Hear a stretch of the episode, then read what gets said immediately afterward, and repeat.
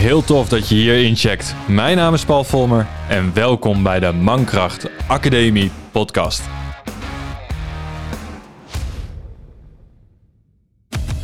De plek voor echte verhalen over de reis naar de moderne mannelijkheid, verteld door die mannen die ze hebben geleefd. Verhalen over de uitdagingen waarmee mannen geconfronteerd worden, met inzichten, lessen, worstelingen en overwinningen die zij hebben ervaren op de weg naar zichzelf. Je vindt hier geen snelle trucs of open deuren, maar krijgt die kennis naar persoonlijk succes en mannelijke ontwikkeling. De vier kernelementen vormen de bakermat van wie wij zijn en deze podcast. En helpen jou die potentie, die ware, authentieke kracht eigen te maken. Deze podcast is er voor alle mannen die een mentor willen en begeleid willen worden naar meer persoonlijke groei, gezondheid en succes. Dus weg met de bullshit en welkom bij de essentie van echte mannen.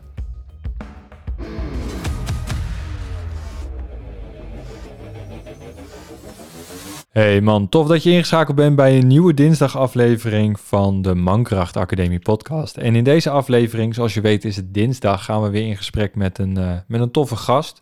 Dit keer is het uh, Hiemstra. En ik heb hem gevraagd om onder andere te spreken over het boek wat hij geschreven heeft een tijd geleden, Agressie ontmaskerd. Maar deze aflevering ging niet alleen daarover, want we hebben uiteindelijk uh, kregen een hele leuke wending. We hebben over van alles gesproken, dus het is een hele diverse aflevering. We hebben het gehad over de verschillende verschillen tussen jongens en meisjes en hoe ze op school zich bewegen, onder andere, en ijsbaden. En we hebben het gehad over uh, je emoties voelen en eruit brullen, dat dat vrijheid geeft. We hebben het gehad over mannengroepen. We hebben het gehad over ja, eigenlijk een, een ware essentie van man zijn. Dat, dat kwam uiteindelijk wel ter sprake. Terwijl we begonnen met het gesprek van... hey, we gaan het over man, masculiniteit en agressie hebben. Maar het werd dus veel meer dan dat. Dus daar kan je zometeen echt heel erg leuk naar gaan luisteren... naar het gesprek wat ik heb gehad eh, met, uh, met Michiel. Maar eerst wil ik je nog even het volgende vertellen. Een tijdje geleden heb ik uh, via de social media een oproep gedaan... onder andere naar mannen die behoefte hebben om met elkaar, met een groep gelijkgestemden, samen te komen. En er eh, zijn best wel toffe reacties op geweest. En eh, wat blijkt nou, mannen hebben daar toch wel behoefte aan, maar durven niet altijd in eerste instantie dat toe te geven. En om die reden uh, ga ik dan toch starten met een, met een tribe, met een mannengroep, waarbij ik eigenlijk elke maand één keer s'avonds wil afspreken om te hebben over dat waar het daadwerkelijk over gaat. Wat ons man maakt, wat ons bezighoudt. De groep is echt gericht voor mannen die met gelijkgestemden willen praten over de taboes van man zijn en daar groei uithalen. Willen ontdekken wat het nou is, wat ons daadwerkelijk man maakt wie we nu zijn en wat daarachter verborgen ligt en wat we eigenlijk nog te doen hebben om bij onze pure ik te komen. Dus dat gaan we doen Vanaf uh, dinsdag 30 maart gaan we op elke dinsdagavond, de laatste dinsdag van de maand, gaan we dat doen. En gaan we de Mankracht uh, Tribe starten. Dat is dus een groep van um, zes tot acht mannen dat we samenkomen. Niet een al te grote groep, want ik wil echt die, de veiligheid garanderen en de waarde hanteren van, van zo'n van zo'n groep. Want de kracht zit daar namelijk echt in. En um, dan gaan we dus hebben over die taboes, over de dingen die ons bezighouden uh, relaties, onze gezondheid, onze mindset. We gaan het hebben over wat ons daadwerkelijk man maakt, wat we kunnen doen om ons meer, nog meer man te voelen in deze feministische samenleving. En hoe we ons staande kunnen gaan houden. Dus heb je nou interesse om te joinen en om in te stappen in de Mankracht Tribe en dus elke laatste dinsdag van de maand in te stappen. Het duurt een half jaartje. Daarna gaan we kijken wat we verder gaan doen met, uh, met de vooruitzichten, met de evolu uh, evolutie van, van, het, van het plan. Of van, het, van, het, van de cirkel of de mannengroep als het ware. Dus heb je zin om elke laatste dinsdag van de maand erbij te zijn? Check dan even de, de link in de beschrijving of de website en dan zie je de tribe staan. En dan kan je daar alle informatie over vinden. Het is dus uh, van, uh, van half acht tot tien ongeveer. En maximaal uh, acht personen. En dan komen we lekker, lekker samen gaan we het hebben over de belangrijke dingen van het leven. Maar voor, ehm, voordat je dat gaat doen, zou ik zeggen, ga eerst lekker luisteren naar het gesprek wat ik heb gehad met, met Michiel. En nou, we vallen een beetje in, ehm, ja, eigenlijk in een, in een gesprek, want er, ging iets niet helemaal goed met de techniek. Dat heb je wel eens. Waardoor een heel klein gedeelte van, het, uh, van, de, van de intro, als het ware, met ons, van het gesprek weg is gevallen. Waar het over gaat is, uh, we hebben het over het boek Agressie ontmaskerd. Daarvoor uh, vertelde Michiel wie hij is, wat hij doet. En um, ja, dat is best wel zonde dat dat is weggevallen, want daarmee krijg je wel gelijk een beeld van, van wie Michiel is. maar je stapt dus zometeen gelijk in het gesprek over het boek, wanneer het geschreven is. En vanuit daaruit kan je gewoon lekker verder luisteren. Wil je meer info over Michiel? Check dan even de website van de Mankracht Academie podcast. En check dan even zijn, zijn pagina. Daar vind je alle links en informatie over Michiel. En dan vind je echt meer over wat hij doet en wie hij is. Dus ga lekker luisteren naar de aflevering met Michiel. De diverse afleveringen, want dat is het eigenlijk wel echt geworden. En zeg je na die tijd, ja, ik wil gewoon echt in die, in die mannengroep stappen. Dat is echt iets voor mij check dan de, de website. En dan zie ik je 30 eh, maart aanstaande. En dan gaan we de diepte in met z'n allen tijdens een, een avond. Ik zorg dat alle benodigdheden klaarstaan, koffie, thee, wat je ook wil. En dan gaan we met een clubje mannen de diepte in. Dus ga nu lekker luisteren naar de podcast. En we spreken elkaar snel. Dus vrijdag ben ik er sowieso weer met een nieuwe aflevering. Hoi!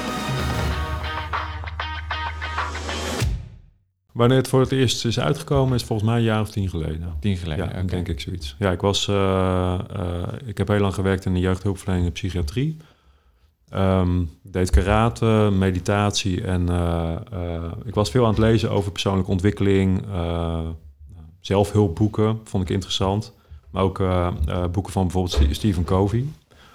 Zeven eigenschappen. ja, precies. ja. En wat ik heel interessant vond, is dat een andere trainer die wees mij erop dat het woord ag agressie komt van agredior. En agredior betekent ergens op afgaan. Oh, uh, interessant. Ja. En wat ik merkte in de jeugdhulpverlening en de psychiatrie was dat ik vaak het idee had dat ik van tevoren wist wanneer, dat iemand agressief zou gaan worden. Omdat ik dacht, als ik op jouw plek zou zitten, zou ik ook op een gegeven moment ontploffen. Uh, want als je je agressieve of je masculine energie niet een, een richting kan geven, of je grenzen worden voortdurend overtreden, dan, dan ontplof je op een gegeven moment. Want je agressieve energie is je overlevingsenergie en je, de energie die je nodig hebt om iets in de wereld te zetten. Dus als daar allemaal geen ruimte voor is, ja, dan op een gegeven moment dan barst je uit elkaar. En dat, uh, las ik dus in Stephen Covey uh, hè, dat hij zei van eigenschap nummer één is weten wat je wilt. Nou, dan moet je al kunnen voelen überhaupt. Dus als je al je emoties wegstopt, dan weet je niet meer wat je, wat je voelt. Dan, hè, dan stop je verdriet en boosheid weg, maar je stopt ook je gevoel voor plezier weg, je passie. Dus dan kom je daarmee in de problemen. En eigenschap twee is proactief zijn, dus ergens op afgaan. Als je dat dus ook niet kan, of je weet helemaal niet waar je het naartoe moet kanaliseren, ja, dan, dan gaat het zich in je vastbijten, dan, dan gaat het borrelen. En dat zie je op een gegeven bij zakenmannen die dus heel lang, hè, mensen die op kantoor werken, werk doen wat ze niet leuk vinden, die komen uh, op de snelweg, gaan ze bumperkleven, zijn ze opgefokt omdat ze de hele dag iets doen wat ze niet leuk vinden. Dus, dus hè, ze, laten over een grens heen gaan, ze doen niet iets waar, ze blij van worden, waar hun energie echt naartoe wil. Uh, komen ze thuis en hebben ze vaak geen ruimte voor de kinderen. Maar ik zag het ook in, in uh, jeugdhulp van jongeren die gewoon heel veel energie hebben en die zoveel moeten. En niemand die echt vroeg van wat wil jij nou echt? Of die ze leerden van hoe kun je nou omgaan met die boze energie. Dus, dus als ik je goed begrijp, is agressie een, een levensenergie die je ergens naartoe brengt. Ja. Alleen doordat we zoveel moeten van onszelf, ontstaat er een negatieve vorm van die agressie. Ja. Waardoor we woedeuitbarstingen hebben. Eigenlijk dat, dat geborrel in ons, uh, dat, dat komt er ergens een keer uit. Ja. En dat is dan niet gekanaliseerd. Dat heeft geen richting. Dat gaat Ja. gewoon alle kanten op. Ja, en dat, ja precies dat. Eh, en, en wat ik merkte met uh, karate vooral, want bij karate hè, dan ben je, ben je aan het stoten en aan het trappen, maar je, je, je doet ook vaak zo'n kiai erbij, zo'n schreeuw. Ja. En ik vond dat heerlijk, want ik voelde gewoon dat ik eindelijk een keer mijn, mijn boze energie uh, eruit mocht gooien. En dat was een soort van belichaming van wat Stephen Covey vertelde in zijn boek. Dus het was, ik, ik had in één keer de theorie in en, de praktijk. En ik kon het ook echt gaan voelen, van wat betekent het nou? Ja. Um, ja, dan later is natuurlijk de kunst om ook te kijken hoe ga ik mijn leven echt richting geven in een, in een richting die ik wil. Ja. En nu je dit zegt, ik, ik moet gelijk in één keer denken aan een, uh, aan een ervaring wat ik heb gehad bij een tweedaags event uh, van Michael Pilacic, Maximum Potential. Daar hebben we een hakka geleerd. Oh ja, ja, fantastisch. Ja. En um, dat was zo ontzettend gaaf om te doen. En uh, Ja. je moet die gekke bekken trekken en je staat op je lijf te slaan en je, en je moet brullen. En eigenlijk geeft dat wel inderdaad een, een omdat je het uit, een, een gigantische verlichting. Ja. Waardoor je weer echt denkt van, wauw, en, en zit dat allemaal in mij? Ja. En daarna werden we in twee groepen verdeeld. En er was een zaal van 600 plus man. En precies achter mij werd de lijn getrokken dat we tegen elkaar, dus 300 tegen 300, die, die hakka moesten doen. Ja. Dus ik keek gewoon echt in 300 of 600 ogen eigenlijk. Ja. Nou, dat was echt kippenvel. En daarna ben je, ben je gewoon van slag. Ja. En daarna voel je echt alles in je lijf. Ja. Dus je zegt dat voelen is noodzakelijk om je agressie te kunnen, om een richting te kunnen geven. Ja. Ja, het is, uh, je kunt als het ware, uh, ja, ik vergelijk het wel eens met een tijger. Weet je, we zijn ook, we zijn ook gewoon dieren. Ja. Bedoel, we hebben een ratio en die wordt heel erg aangesproken op school. Hè? Want je, je gaat op een stoeltje zitten en dan krijgt je je voorste hersenschors wordt volgestopt met informatie. Maar we zijn ook gewoon wilde dieren met, met overlevingsinstincten. En ja, ik vind Hakka een supermooi voorbeeld van hoe je dat inderdaad uh, de ruimte kunt geven op een gekanaliseerde manier, zodat je uh, elkaar niet beschadigt. Ja. Want dat is natuurlijk waar heel veel mensen bang voor zijn, hè? die agressieve energie. Ja, als dat, als, je dat, uh, als dat er mag zijn, dan komen er problemen van. Dat is ook zo op het moment dat je het liever wegstopt. Dus je moet het gaan beheren. Niet beheersen, niet, niet onderdrukken. Ja. Maar ja, een beetje alsof je de teugels pakt van een wild paard en dat gaat leren temmen. Ja. En dat doe je met een hakka, dat doe je met, met karate bijvoorbeeld. Uh, maar dat doe je ook door uh, mensen, nou, de, de, lessen van Stephen Covey te leren. Van eens nadenken van wat wil je wel en wat wil je niet. En, worden, hè, en, en ook uh, leren je grenzen op een goede manier aan te geven. En daarvoor is het weer belangrijk voor kinderen uh, dat hun grenzen ook gerespecteerd worden. Dat ze ook leren van hey, als ik nee zeg tegen iets, dan, dan, dan levert dat ook iets op. Dat kan natuurlijk niet altijd. Maar zou het zijn als je op school zit en je zegt overal nee tegen. Ja, maar, precies. Ja, maar dat, maar, maar, dat gebeurt ook vaak niet. Want je kunt als ouder best wel met je kinderen in overleg dingen doen. Weet je, soms is het gewoon echt, hè, dan, dan, dan moet er gewoon echt iets. Maar er zijn ook dingen waar je kunt kijken van, hé, wat, wil, wat wil mijn kind nu zelf? Dus Ja. dat is ook, dan merken ze in ieder geval dat ze een beetje inspraak hebben. En als kinderen voortdurend hun grenzen over worden gegaan, of zelfs mishandeld worden, of wat dan ook. Ja, dan krijg je mensen die hun agressie op een gegeven moment de vrije loop laten. Of ze worden hartstikke depressief. Of ze gaan het naar de buitenwereld uh, projecteren en dan krijg je criminaliteit. Dan krijg je gewoon losgeslagen agressie. Ja. Dus de, het, het niet kunnen beheersen van je, als, als kind al, van je eigen keuzes. Daar lijnen in te zetten en daar ook als, als ouder naar te luisteren. Zorgt er dus eigenlijk al voor dat je zeg je van daar, daar gebeurt iets mee dat, dat er meer agressie, meer uh, uitingen naar buiten komen. In plaats van dat we dat intern ja. in een veilige structuur weten te uh, beheersen. Ja, je, uh, bij, gemiddeld bij jongetjes zou ik zeggen dat het zich vaker naar buiten gaat uiten. Bij meisjes gemiddeld gaat het vaker, slaat het naar binnen. Uh, omdat meisjes vaak wat meer... Iedereen heeft masculine en feminine energie, maar, Ja, maar meisjes waar? hebben vaak iets meer feminine energie.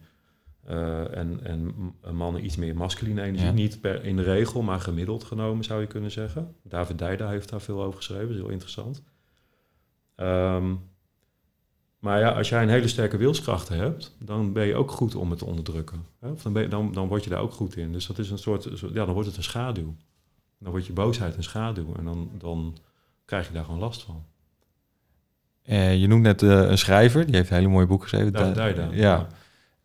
Um, de kracht van echte man is een Ja, boek wat onder ja. andere van hem komt. Uh, the Way of the Superior Man. Ja. Um, Heb je ze ook gelezen? Want de. Ik, ik, vind het... Nee, kijk, hey, heel Veel tijd geleden hoor, ik- maar ik heb, ja, Ik ben nu bezig in... God de, Eros is volgens mij ook van hem. Ja, ik ben nu bezig in de kracht van echte mannen. Super interessant boek. En er, er staat al zoveel in dat je echt denkt van... Wauw, wat, wat, wat weten we eigenlijk onvoldoende over wat we, wat we kunnen doen... Ja. om onszelf in onze eigen energie te zetten. Ja. Maar je zegt ook, hè, de, de masculine energie eh, is voornamelijk eh, mannen gedomineerd. Feminine energie meer vrouwen gedomineerd. Vrouwen keren meer naar binnen, mannen keren meer, of gaan, eh, gaan meer naar buiten.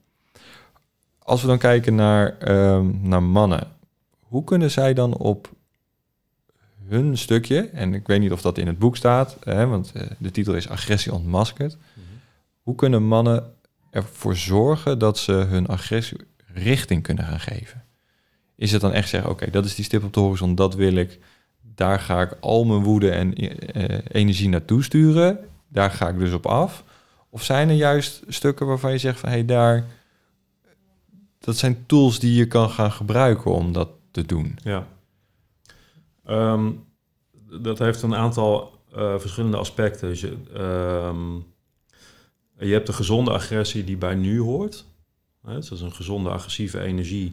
Die kan, eh, kun je eh, kanaliseren door inderdaad een, een, nou, een manier te zoeken om plannen te maken waar je naartoe wil. Je, hè, zoals Stephen Covey zo'n Mhm. zo'n boek aangeeft. Die geeft hele mooie richtlijnen voor. Bedenken wat je echt wil.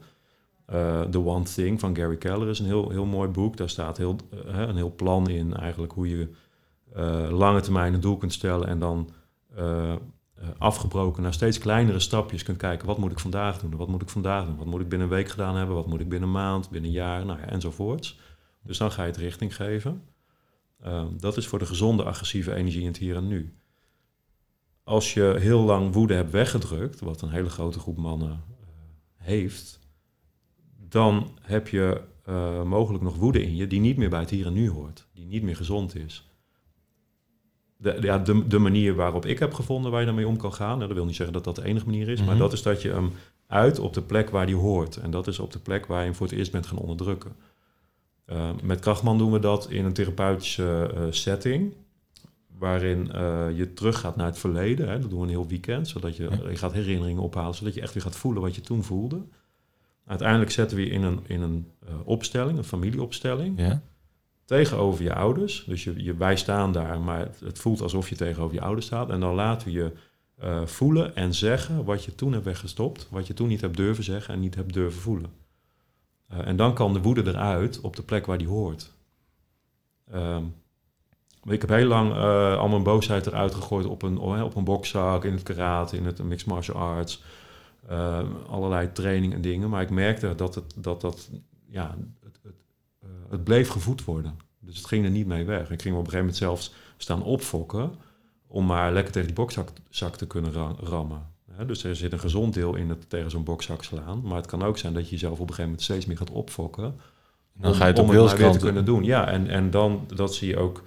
Hè, je ziet mensen die zeggen, kickboksen is goed voor jongeren... om te leren omgaan met hun ag- agressieve energie. En je ziet mensen die zeggen, eh, nee, het is niet goed voor ze... want zo worden ze agressief van. Het is allebei waar.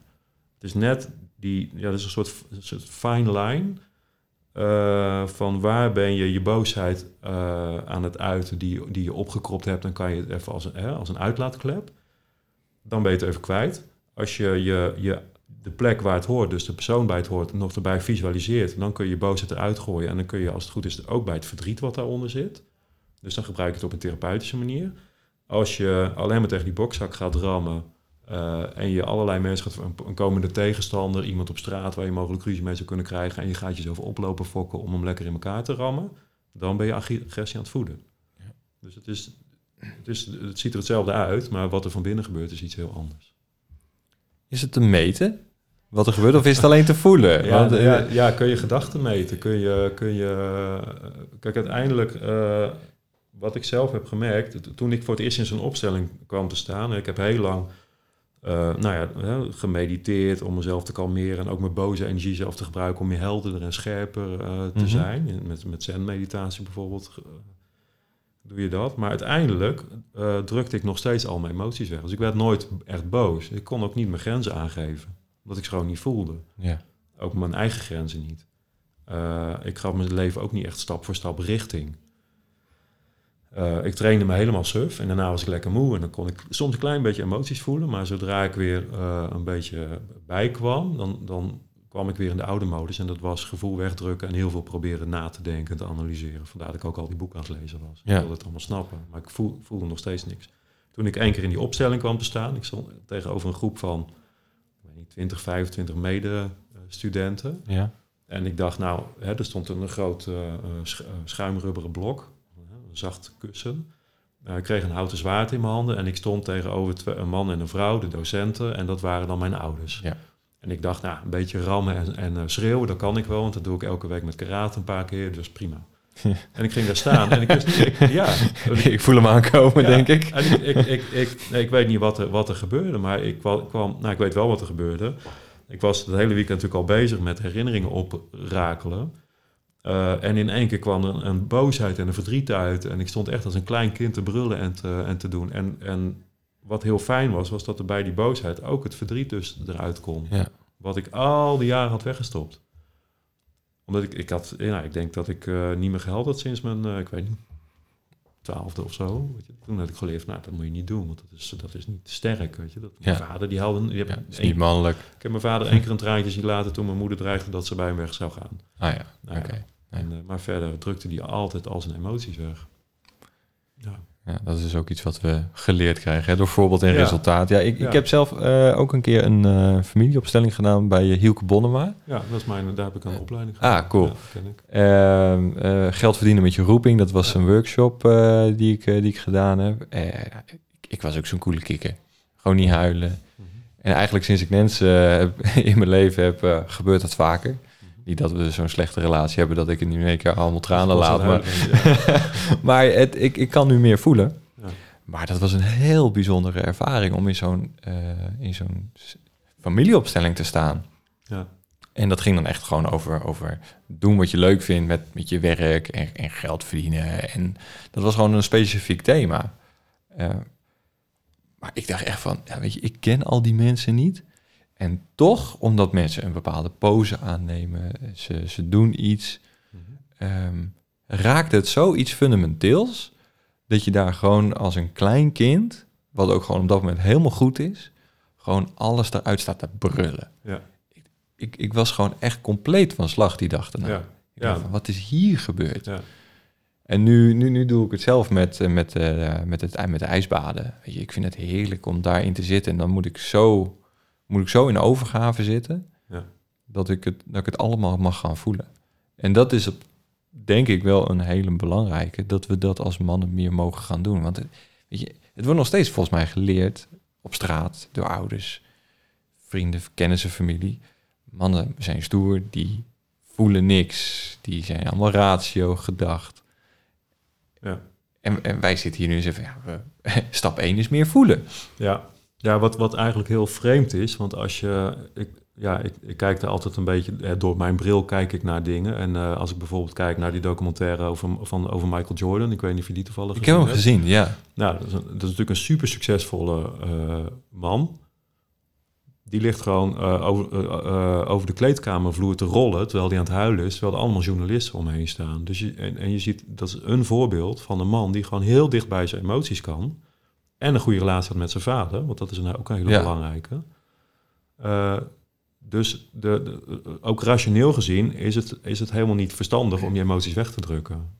Want het, het, het, brengt je helemaal niet verder. En wat je heel veel ziet is dat mannen gewoon broos worden op een gegeven moment. Dat ze uh, zich eenzaam gaan voelen omdat ze het allemaal wegstoppen. Maar dat ze ook last krijgen van hun lijf. Dat ze een hernia krijgen of... Uh, ja, dat nou, gaan drinken. Of weet je, er zijn allerlei uh, strategieën om maar niet te hoeven voelen. En, en het is precies wat jij zegt, wat we in die weekends ook zien, is dat, dat ze uh, ja, een beetje alsof het ontploft in hun gezicht, al die emotie. En daarna is het een soort van, oh, maar god, wie ben ik? Of wat, wat is er gebeurd? Maar dat is juist het mooie, want dat is het transformerende effect. Je, mag, je kan jezelf echt opnieuw uit gaan vinden. Er is zoveel kracht gebruikt om dat allemaal te onderdrukken. En dat is doodsangst. Dat is echt letterlijk. Denk je als jongetje, als ik emoties uit die niet gewenst zijn, als je ouders je niet leuk meer vinden, ze draaien zich van je weg, ga je dood als kind. Ja. Want je hebt ze nodig om te overleven. Dus als jouw moeder zegt, ja, als jij boos wordt, jongen, dat vind ik je niet leuk. Dan ben ik teleurgesteld. Dan denk je, ja, moet ik niet meer boos worden. Want als mijn moeder zich van me afkeert, dan ga ik dood. Ja, Dus geen eten meer. Ja, dan heb je geen dingen, eten, ja, geen warmte, geen liefde. Eh, en voor je vader is eigenlijk hetzelfde met, met eh, verdriet. Als hij vindt ja, dat, je, dat je een watje bent als je helpt. En je wil zo graag erkenning van je vader. Dat hij voor je zorgt en dat hij je ziet en dat hij je helpt. Ja, dan denk je, oké, ik moet dus niet meer huilen. En dat is Ja. inderdaad in de buitenwereld ook. Het is gelukkig wel echt aan het veranderen. Gelukkig, ja. Is dat ook een, eh, een voedingsbodem voor de, denk jij, de, de, de term, ik vind het verschrikkelijke term, de toxische masculiniteit. Is Ja. dat, is de, komt die daar ook vandaan, denk je? Ja, ja absoluut. Ja, het echt afwezige vaders eh, is, is volgens mij een van de grootste problemen op dit moment. En dat is hoe de hele economie is ingericht. Is toch, hè, nou ja, bij mij was het zo dat mijn vader eh, werkte en mijn moeder eh, bewust koos om de opvoeding te doen. Ja, bij ons ook. En mijn vader bemoeide zich dus ook nergens mee. Ja, herkenbaar. ja, nou ja, ja en dat, dat is ook van de, de vaderfactor is ook een interessant boek van Steven Boulder, die zou je ook kennen. Ja. Ik heb hem gelezen Ja. en ik eh, ben hem nu aan het, ehm, aan het eh, samenvatten. Oké, eh, om, er een, om er een training van te maken. ja, ja, Dus super. dat. Ik ga binnenkort ook een podcast opnemen met mijn vader. Oké, Dus dat, dat wordt ook heel bijzonder. ja, En we hadden het er net over. over wij gaan een huis kopen. Wij willen verhuizen. En mijn ouders komen erbij. ja, En dat, eh, dat is wel een heel helingsproces. Ja. Om überhaupt daarmee bezig te zijn. En mijn vader is opa geworden van mijn zusje. Die heeft de kleine. Nu ook bijna eh uitgerekend van de tweede. ja. Daar is ook een hoop gebeurd. Dat ik, dat ik, daar zit ook een heel helingsproces. En jouw vader staat er voor open. Hij Je staat er nu voor eh, open. Ja, want hij was ook een afwezige vader. Zowel fysiek als emotioneel. Ja. Ja, maar als hij, als hij de- moed heeft om dat aan te kijken... Kijk, hij heeft het ook zo geleerd. Hè? Zijn vader heeft waarschijnlijk de oorlog meegemaakt. Dus die, die is getraumatiseerd uit die oorlog gekomen... en die kon er ook niet zijn voor zijn kinderen. Dat is, Ja. dus, dus dat is helemaal niet gek. Alleen het is mooi als hij nu open staat... dat hij niet in zijn eigen pijn schiet... als jij vertelt over jouw pijn. Nee, nee, dat is gelukkig niet. En, en dan is het ook nog eens een keer, hè, dit, dit heb ik nog nooit gezegd in, de eh, in de podcast. Mijn opa is directeur geweest van een, eh, eh, van een, van een fabriek. Ja. Mijn oma is opgegroeid in Leipzig tijdens de oorlog. Wel Nederlands overigens, maar eh, mijn opa heeft mijn oma uit Duitsland moeten halen. Dus daar zit, er zit zoveel angst, zoveel Ja, diep gewortelde eh, ellende. Ja. Ja, dat heeft zich gewoon natuurlijk in, in allerlei facetten in, eh, in hun leven, dus ook van mijn vader. Ja, En daarna in dat van mij is dat tot uiting gekomen. Ja. Dus ja, ik, ik weet echt wel hoe het, hoe het is. En, en nou, die vaderfactor, hè, dus het stukje, die, het is toch je eerste voorbeeld van, van mannenenergie. ja. Dus daar ga je toch naar handelen, want dat is dan hetgeen hoe het moet zijn. Ja. Ehm, maar waar ik naartoe wil, die, die masculine energie, hoe, waarvan denk jij dat we die volwassen kunnen krijgen? Want we zijn, denk ik, als ik hoe, kijk, hoe we die volwassen kunnen ja, krijgen. hoe we die volwassen kunnen krijgen. Want Ja. als ik naar mijn eigen eh, idee kijk, hè, naar, naar alles wat ik gelezen heb en wat ik zelf heb ervaren en gevoeld heb, begin ik. Hè, ik, ben, ik ben nu eh, bijna 31, hè, dus ik sta nog in mijn kinderschoenen in feite. Maar ik begin nu pas te ontdekken van dat ik al die tijd in een soort van onvolwassen energie heb gezeten. Mm. Ehm, en door een soort van transformatie, dus door jezelf echt aan te durven kunnen en, en te kunnen kijken, eh, dat het volwassen wordt. Maar hoe, hoe sta jij daar Ja. tegen in? Wa- Waarvan denk Ja. jij van dat we dat meer tot ons kunnen krijgen? Wat jij zegt is heel, heel herkenbaar. Ik dacht vroeger dat ik heel normaal was. En als ik nu terugkijk, denk ik, ja, ik was gewoon zo eigenlijk best wel verknipt, zeg maar, hoe ik met emoties omging en, eh, en, met, en dus met de wereld ook. Eh, en het is voor mij wel een, een eh, gelukkig samen met heel veel andere mannen, want het is echt wel een wereldwijd een, een, een onderwerp. is het ook een beetje aldoende leren, want we hebben niet zoveel goede voorbeelden. Dus dat wil ik wel, dat wil ik als eerste erover zeggen. Dat ik niet, ik kan, het, het is geen wijsheid die ik kan doorgeven. Hè, van eeuwenoude tradities van wijsheid. Dat ik, kan, dat ik het zo op kan lepelen. Het is meer aldoende. Ja, eh, leert men en ontdekt men. Zo, zo, zo ervaar ik het. En er zijn, hè, af en toe kom je wel mensen tegen. Maar ehm, ja, voor mij is volwassenheid uiteindelijk dienstbaarheid. Dat je, eh, en, en daar gaat het over. En je kunt alleen maar dienstbaar zijn als je alle stukken in jezelf aankijkt en lief hebt. Want eh, wat je wel ziet is mensen die. Ik kom uit de zorg, hè, dus daar, daar ben je ook dienstbaar. Alleen, eh, zoals ik het heb beleefd en wat ik ook vaak zag, is vanuit een beeld, eh, ik moet voor anderen zorgen en dan ben ik oké. Mhm, Ja. Dus omdat dat zo aangeleerd is tijdens de jeugd. Dus er zitten heel veel, zoals ik het heb gezien, eh, zoals ik het zelf ook ervaren heb, is dat er heel veel mensen zitten eh, die dat doen uit een, uit een soort overlevingsstrategie. Ik moet voor anderen zorgen en dan ben ik oké, dan mag er ook voor mij gezorgd Ja, worden. dan Want is ze er hebben waarschijnlijk in de jeugd voor hun ouders leren zorgen. Ja. Op, in eh, fysiek of op een emotioneel gebied. Zo deed ik het ook. Ehm, maar dan doe je het nog steeds vanuit een overlevingsstrategie. En dus uiteindelijk voor je eigen overleving. En niet vanuit eh, puur eh, liefde of vanuit een eigen wens. Ja. Op het moment dat je goed voor jezelf zorgt, eerst, ja, het is echt een cliché, hè, want in een vliegtuig eerst zelf een reddingsvest om en dan, voor de, an- dan pas voor anderen gaan zorgen. Maar dat is hi- hiermee ook echt. Want ja, dus eerst volwassen worden betekent ook zorgen voor het, voor het kleine jongetje in jezelf. En zorgen dat hij het goed heeft. En nou ja, daar hoort ook bij dat hij af en toe even eh, geknuffeld moet worden. Dat hij even aangekeken moet worden. Dat er even naar geluisterd moet worden. Dus hè, wij werken ook wel met een fotootje van jezelf als jongetje. Hè. Het is heel simpel. Hé, hey, hoe is het met je? Wat heb jij nodig? Om dat gewoon met een foto van jezelf eh, te vragen af en toe. Ja. Vooral als je niet lekker in je vel zit. Want dan is waarschijnlijk... eh, zit je ja, iets, krijg- iets, iets van zit- binnen dat hij het even wat nodig heeft. ja, je zit waarschijnlijk lang, lang in de krijgerenergie van dingen gedaan krijgen in de wereld. Of je nou, of je nou eh, fysiek keihard aan het trainen bent, of heel erg hard aan het werk bent, of heel erg voor je gezin bent, maakt niet uit. Maar dan wordt het kleine jongetje in jezelf even ondergesneeuwd. Op een gegeven moment is het zat. Dus het is belangrijk dat hij dan even aandacht krijgt. En dat is één van de zieltjes die liefde en aandacht nodig heeft. Dus hij is niet, niet eh, eh, het allerbelangrijkste, maar hij is ook, nou misschien ook wel, misschien is hij net iets belangrijker dan de rest, omdat het je voeding is. Maar als hij aandacht heeft ge- gehad, dan kun je er daarna ook echt zijn voor je kinderen en echt zijn voor je vrouw. Ja. Dus eigenlijk mogen we weer terug naar de kindertijd, zeg je. Om die, hè, die, die, die Eh, kleine nee, jongen die we nee, zijn, om, nee, om want- die te lief te laten. Nee, want het is, dat is een onderdeel. We, gaan er niet, het is, we gaan geen regressie doen, soms Nee, als middel om het even helemaal te ervaren. Maar je wil juist ook de, de krijgerenergie, de liefdevolle wijze in jezelf ontwikkelen. Die zorgen voor het kleine jongetje. Je, je, je, hebt al die aspecten nodig. Ja. Dus, en eh, als je mensen hebt die helemaal in die, in die kinderenergie gaan zitten, dat zijn mensen die emotioneel heel labiel zijn. Weet je, die, eh, die nou ja, verslavingsgedrag hebben misschien. Hè? Dus het ene moment dan zijn ze heel boos en heel... eh, want ik doe het allemaal niet goed. En daarna zijn ze zo boos op zichzelf geweest. Eh, dat is vaak een beetje de strenge ouder in zichzelf. Dat ze zichzelf heel zielig voelen. En dan hebben ze drank of drugs, hebben ze iets nodig om zich weer goed te voelen. Ja. En daarna voelen ze zich weer schuldig daarover. En dan heb je zo'n visieuze cirkel. Dus het gaat er ook om dat je jezelf op een liefdevolle en stevige manier eh, eh, richting geeft om volwassen te worden. Ja. Ja, en dan krijg je uiteindelijk emotionele volwassenheid. Ik vind het mooi van, van eh, Buddha's Lost Children. Dat is een documentaire van een Thaise monnik. Die is, dat is een echt ex-Thai-box kampioen. Die, dan, die wordt dan monnik en dan ontfermt hij zich over eh, eh, weeskinderen. En zijn methode, dat noemt hij tough love. En dat, dat is heel mooi, want je, ziet je ziet ook hoe hij die jongens gewoon heel stevig in het gareel houdt soms. En tegelijkertijd straalt hij een en al liefde naar ze uit. Geeft weet je, hij zorgt echt voor ze. Maar hij durft ook af en toe in te grijpen.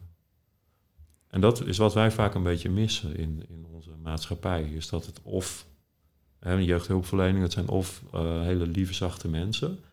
En als het misgaat, dan roepen we mariniers. Weet je, dan zijn het ex-mariniers die, eh, Ja. die kunnen ook heel liefdevol. En, maar er ligt geen De nadruk- middenweg is, middenweg nou, er ligt geen nadruk op, ook in de opleidingen. Weet je, in de pedagogische opleiding ligt, ligt ja, het is- ik heb het niet zo ervaren in ieder geval, dat je soms ook, ik vond het heerlijk die discipline met karate, weet je, en echt, eh, en ik merkte ook dat jongens die af en toe, die echt alle kanten op vlogen, ik, eh, als je daar af en toe echt goed boos op wordt, een hele duidelijke grens aan gaf, dat ze daarna gek op je waren, want dan was je veilig. Alleen als je alleen maar altijd heel streng en gedisciplineerd en liefdeloos bent, ja, dan wordt het heel erg eh, angstig voor die jongens. Dan groeien ze op in een hele angstige omgeving. Dan wordt het misschien wel hele zware criminelen. Ja. Weet je, dus het gaat echt om die combinatie. En, dat, en dus moet je die, zelf, eh, die kwaliteiten ook in jezelf gaan belichamen. Kan jij eh, su- super gefocust een ijsbad doen? Bijvoorbeeld, echt een fysieke uitdaging. Denk, wow, weet je, en daar toch, en daar is ook weer een soort ontspanning in nodig. Hè? Want als je alleen maar op zichzelf Absoluut, gaat, dan ja. houdt het niet vol. Je weet het toch niet? Nee, nee ja, precies. Ja, ja, en dat heb ik ook in zweethut en inderdaad met een ijsbad en zo ook zo ervaren. En dus alleen maar dat harde. Alleen soms is het wel goed om even uh, een knoop door te hakken. Ja, ja ik werk uh, ook nog voor een, uh, een ambulante specialistische zorginstelling in, in Amersfoort. Oké. En daar begeleid ik nu een, een x-aantal jongeren ja.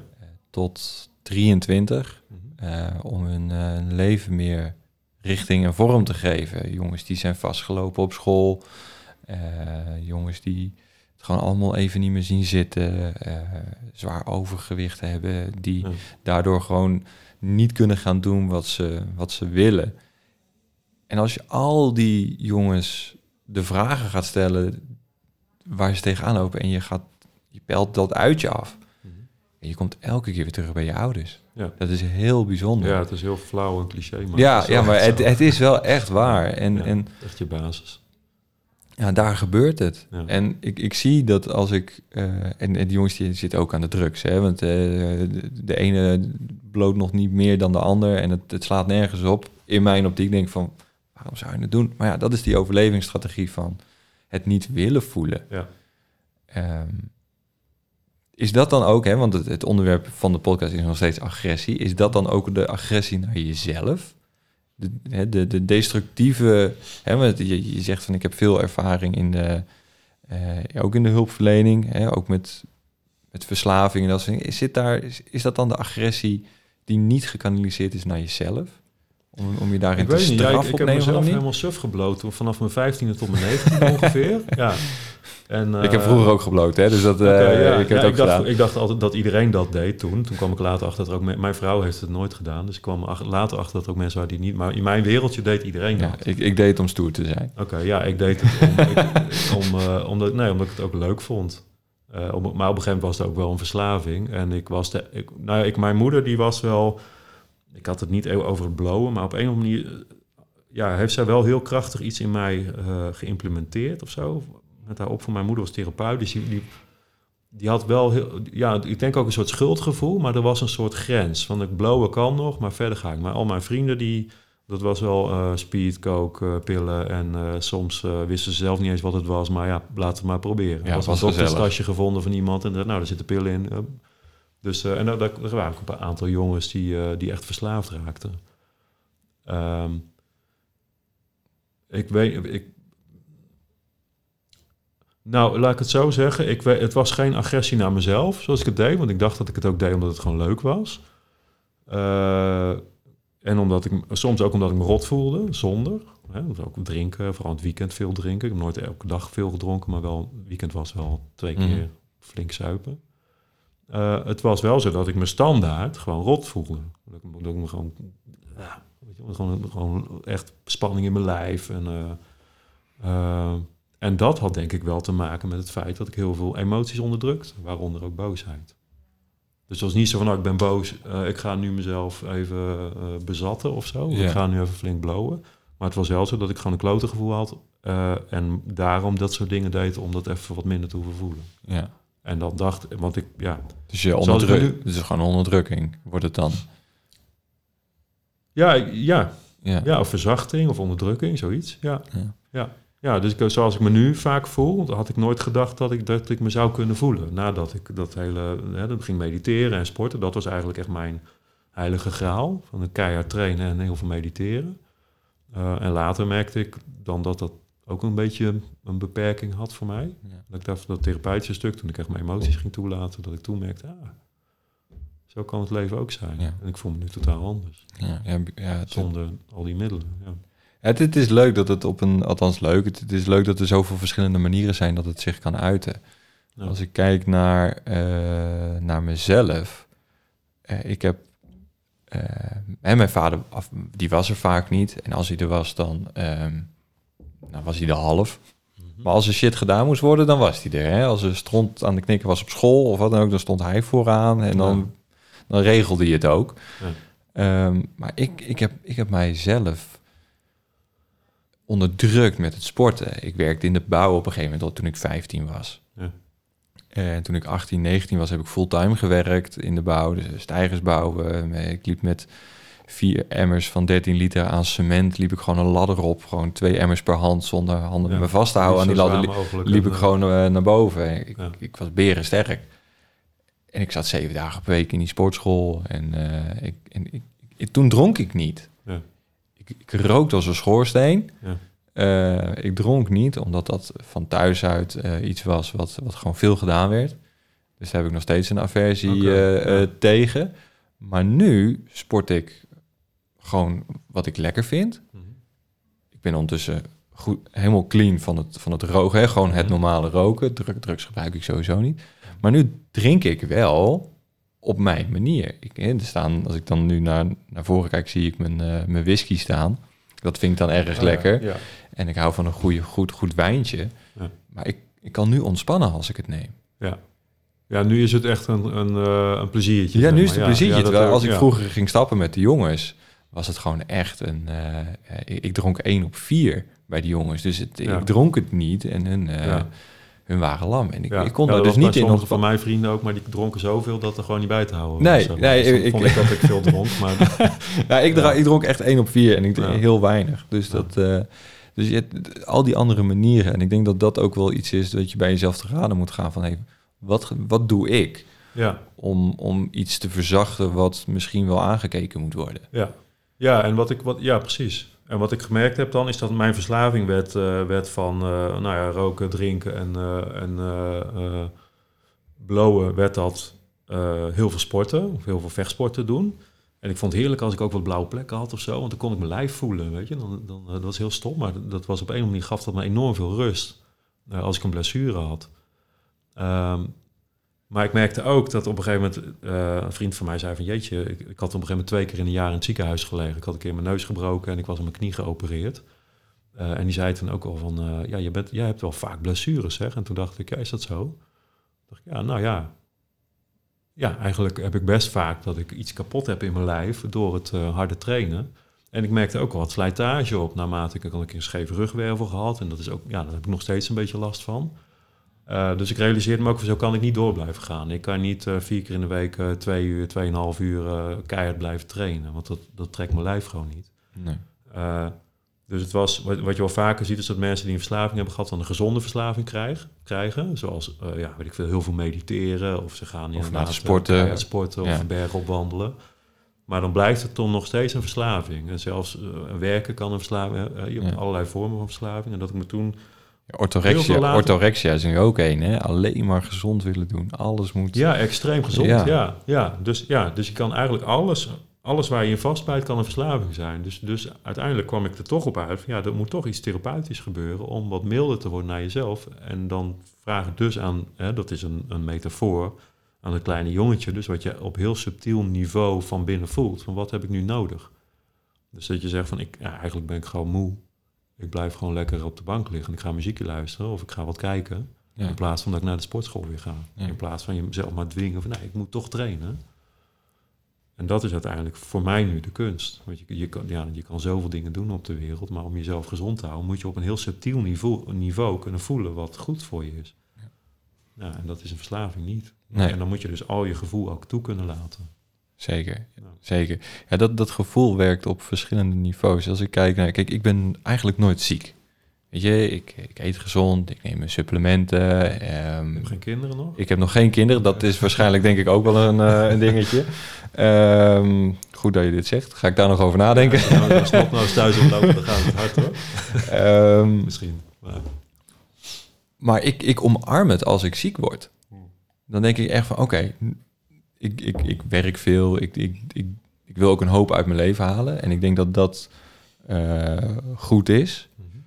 Maar ik omarm het dus als ik ziek word. Als ik een, als ik een loopneus krijg. ja. denk ik, wauw, vet. M- mijn lijf heeft nu de tijd en de ruimte om op te lossen. Om, om Hmm. dingen die vastzaten los te laten. ja. Eh, al die nat- oude natuurspreuken iets op je leven hebben, galspugen, weet je. Het komt, komt er niet voor niks vandaan. En dus ik, ik doe veel vanuit het lichaam. Hè, met, met, met mijn werk en met de mannen die ik, eh, die ik begeleid en in de therapie. Ja. Ik vind het heerlijk als mijn lijf even zegt van... En nou ben je er klaar mee, vriend. En nou luister je gewoon even.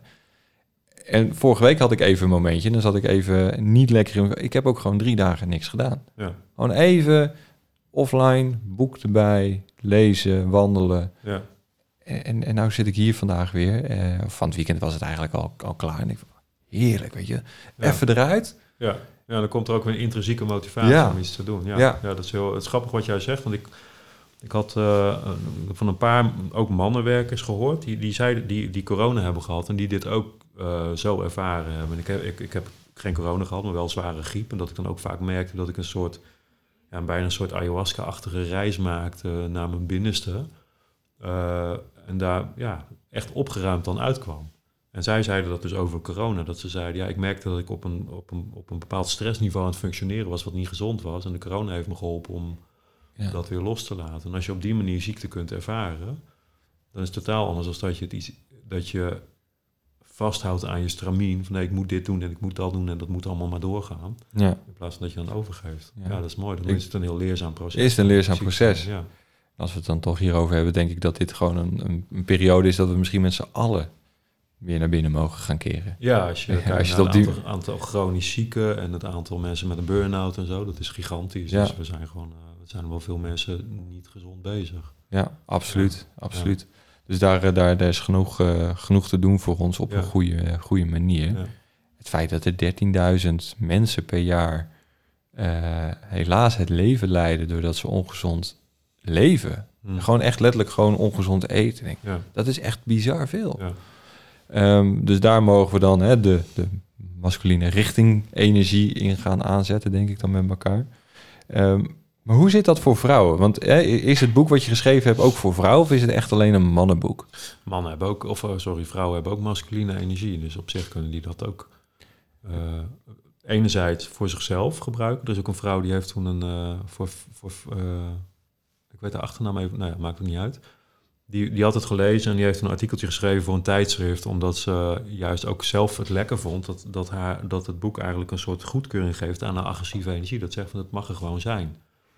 Dus eh, nou ja, dat is in ieder geval één voorbeeld van een vrouw die het Ja. heel fijn vond om te lezen voor zichzelf. Eh, het kan ook het fijn zijn, ik merk dat, nou ook met Krachtman, met de therapeutische weekends die we geven, krijgen we heel veel steun van vrouwen. Omdat vrouwen, die hebben vaak een heel goed oog voor wat bij mannen, eh, wat er niet helemaal lekker zit. Alleen ze kunnen het niet oplossen voor ze.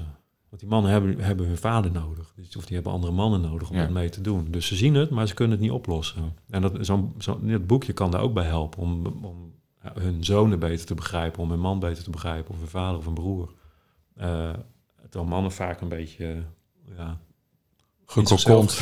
nou, die raken in zichzelf gekeerd op het Ja. moment dat ze pijn hebben. Dus een beetje een soort... eh, ik weet niet of dat iets biologisch is of zo, maar als een man zich kwetsbaar voelt, dan trekt hij zich terug aan de grot en dan wacht hij tot het weer goed gaat. Terwijl een vrouw gaat eerder hulp zoeken. Dus, wat een, vrouw, wat, ja, dus een man die, die is dan minder, minder geneigd om, om dat te doen. Ja. Dus als een vrouw dat boekje leest of daar wat inzicht in heeft, dan kan zij zeggen: hey, je moet eens, eh, ga eens met een mannencoach praten. Of eh, eh, ga, eens, ga, eens naar een, een- nou, ga eens wat doen, Ja, basically. En iets anders dan de huisarts opzoeken en, een- en een medicijn vragen. Of alleen maar praten, maar ga iets doen waar je bij mag gaan voelen. En waarbij je kan gaan zien dat andere mannen ook voelen. Daar gaat het over. ja. Ja, vooral, dat, vooral het voelen. Ik denk dat dat Ja. een heel groot belangrijk thema is. Toen, Ja. ik, toen ik in Polen was vorig jaar, dat is bijna een jaar alweer geleden, dat was februari. Ja. Met mensen, hè? Time flies. Ja, time flies when you're having fun. Ehm, met min 6 in je korte broek een berg op. Ja. Ehm, dat was voor mij echt een uitdaging. Dat ik, ik stond boven op die berg en ik dacht echt van, shit hé.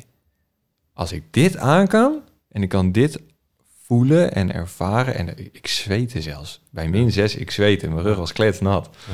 En ik denk van, wauw, dit- dan kan ik alles aan. Ja. Weet je, zo- zo'n gevoel dat, Dat meer potentie hebt dan dat je Ja. dacht. Ja. in plaats van dat je ehm, nou, aan je bureau zit of achter je computer eh, in je Excel-sheetje eh, Ja. aan het tikken bent, Ja. was het echt iets van wauw. Ja. Ongekend wat, wat, je, wat je kan als je ehm, focus en richting geeft. Want we, we zagen de stip, er stond, er was een eh, antenne, of een satelliet, of nee, van een antenne stond boven op de berg en daar moesten we naartoe. Ja. Dus je zag vanaf de voet van die berg, zag je al, waar je naartoe moest. Ja. dat, dat, dat is het punt. Ja, ja. En je kan nooit in een rechte lijn, want we, hebben echt gigantisch moeten slingeren om, om die berg op te komen. En dat was ook een soort van skipiste. Dus je zag iedereen dik ingepakt met snowboots en eh, snowboards en eh, skis naar beneden zo Ja. eh. En wij liepen, om- en wij, wij liepen daar omhoog. Dus ik, Ja. ik weet niet op hoeveel Instagram-pagina's ik in Polen terecht ben gekomen van mensen die mij gefotografeerd en gefilmd hebben. Maar dat, het, het- Misschien ben je heel beroemd in Polen. Misschien, ja, who knows. Misschien moet ik verhuizen. Ehm, maar nee, het, het, het is wel echt iets wat ik denk van... Ja, als je die richting kan geven, of in ieder geval die richting... of het, die stip ziet en je weet van... oké, ik kan misschien een detour nemen. Ik moet slalomend ergens naartoe. Ja. Dat het ook gewoon oké is. Ja. Want we willen maar eenmaal in een rechte lijn. Nee, dat gebeurt ook als je hoort van topsporters en ondernemers. Die, eh, die, die- gaat het ook nooit in de rechte lijn. Nee. Het is een soort passie. Van, ja, sommige mensen hebben al heel vroeg een voorgevoel van dat wil ik met mijn leven. Ik was daar vroeger altijd jaloers op. En dat, uiteindelijk komt dat ook. Bij mij heeft dat langer geduurd. eh, maar uiteindelijk kwam het er wel. En ik, ik ja, weet je, het avontuurlijke is ook een beetje uit. We, kennen, we hebben de hele wereld kennen we, weet je. We kunnen met iedereen alles contact hebben. Dus wat blijft er over aan ontdekken of aan avontuur? En als je, ja, ik denk dat heel veel mensen eh, op zoek gaan naar comfort. En dat is ook wel fijn. Maar die ervaren dan te weinig hoe lekker het is als je buiten je comfort gaat. En dat je even iets spannends of iets moeilijks doet. En je daarna gewoon die rush krijgt van wauw, het is me gelukt. En ik weet je, een, een, een, een voldaan gevoel. Ja, weerstand maakt weerbaar. Ja, het maakt weerbaar. En het Ja. is gewoon ook een lekker gevoel. Dat weten mensen die krachttraining doen ook. En ik zie ook wel jongens in de sportschool die zijn aan het trainen. En die, hè, die vinden dat lekker om zichzelf uit te dagen op een fysieke manier. En dat is ook gaaf. Ik denk, bij, als ik dat zie, dan denk ik wel... eh, hoeveel gaat het die jongens over als ze 35 of 40 zijn? Dan zijn, hebben ze grote spieren en dan zijn ze... Maar uiteindelijk denk ik dat ze het wel nodig hebben om ook een stap te maken naar buiten de sportschool. Van hoe ga je deze energie kanaliseren om nog iets anders in de wereld gedaan te krijgen. Ja. Weet je, want, want en dat is constante zoektocht. Ja. Naar een nieuw doel, naar een nieuwe. Dat is ook een beetje ko- mannenenergie is vaak een beetje korte termijn doelgericht. Eh, maar dan moet je dus steeds iets anders gaan zoeken. Dat is ook best wel lastig. Ja. Dus eigenlijk zeg je van, hè, om, om het allemaal in goede banen te leiden, kies ook iets voor de toekomst, lange termijn. Waar wil je naartoe? En, Ja. en zet daar dan die energie voor in. Ja, ja. Dus ik denk dat dat helpt om, om, om, ja, om een keer een vision board te maken of zo. Maar het helpt ook om. om eh, eh, kijk, ik, jij, ik, ik had even dat voorgevoel bijvoorbeeld toen we, toen we jij noemde dat boek. Hè, en ik, ik merk, merkte nu dat we het daar, als ik het daarover heb, denk ik, oh, dat is oud. Weet je wel? Ja. Dus, dus eh, ik, ik kan niet tot mijn zestigste over dat boek praten Nee. Omdat ik ook merk, op een gegeven moment is het een soort van gedaan, weet je. En dan wordt, het een beetje routinematig en dan... Dus ik, ik merk zelf een behoefte aan een nieuw, nieuw avontuur. En ik kan me natuurlijk ook vastbijten in iets wat ik ken en wat ik, wat ik een beetje in de vingers wat, wat, zou, heb. wat zou dan nu een avontuur zijn? nou, bij- soms weet ik dat niet. Ik zou eerlijk gezegd, ik heb heel lang, ik heb, eh, nou, ik denk dat ik vanaf mijn tiende jaren het gevoel had van ik wil eh, een, een, eh, een, een liefdevolle, zachte, krachtige man worden. Dus ik heb al die vechtsporten gedaan, in karate, meditatie en therapie en familieopstellingen, zweethut en nou, weet ik veel. Mhm. En nou denk ik, nou ja, heel veel sterker ga ik niet worden, want ik ben 45, dus ik word alleen maar slapper. Dat merk ik ook. Ik doe Braziliaanse jitsu en ik merk gewoon dat de jonge gasten gewoon, die hebben gewoon, ik moet het echt meer van mijn behendigheid en techniek hebben dan... Een ervaring. En ja, daar moet ik echt van hebben. Dat vind ik ook mooi, er zit ook een schoonheid in. Maar ik, ik ehm, ehm, en die krachtman weekends die lopen nu vrij goed. Dus ik merkte dit jaar voor het eerst eigenlijk dat ik, dat ik echt een beetje zat van oké, wat, wat wil ik nu nog? Met COVID houdt het ook een beetje tegen nog. Het is een beetje, hè, de hele, ja, ook het beleid is een beetje uitzichtloos, zo voelt het een beetje. Mhm. En natuurlijk komt er iets nieuws op de horizon. En ik, ik geloof, ik, dat verkondig ik al ja, of al, al heel lang, maar ik, ik moet het nu zelf ook echt leven, is dat eh, leiderschap, en dan gaat het niet over dat je hele groepen leidt, maar ook ja, jezelf richting geven, gaat er ook over het, dat je het even niet, eh, dat het oké is om het even niet te weten. En ik heb, denk, ik heb nu wel vaker het gevoel dat ik het gewoon even niet weet waar ik met mijn leven naartoe wil. En dat vraagt voor mij eh, verzachting. Dus mogen ontspannen in het hier en nu en veel meer verzakken in vertrouwen. En dus ook li- heel lief zijn voor mezelf eigenlijk. Wat ik vroeger vaker deed, is dan ging ik weer lezen en dan ging ik het weer tekenen, dan ging ik het opschrijven, al mijn doelen, Ja. pap, pap, pap, pap, pam, weet Ja. wel. En dan kwam er ook wel wat. Maar nu komt er even niks waar ik echt blij van word. Of waar ik, omdat, het, omdat het wat ik wilde, wel, is er al. Ik heb het hartstikke leuk. Weet Ja. je? Ik, doe ga, ik, nou, ik doe super gaaf werk. Ik kan er een boterham mee verdienen. Als we mogen, kan ik er een boterham mee verdienen. Ik heb een fijn huis. Ik heb een gez- gezin. Er is een babytje op komst. Ik heb een fijne auto die gewoon goed rijdt. Ik ben hartstikke tevreden. Maar dan, dan mis ik een beetje van... Oké, wat ga ik nu voor knokken? Ja. En dat... Ja, daar kan ik in die vechtenergie kan ik er niet bij komen. Krijg ik die inspiratie. Nee.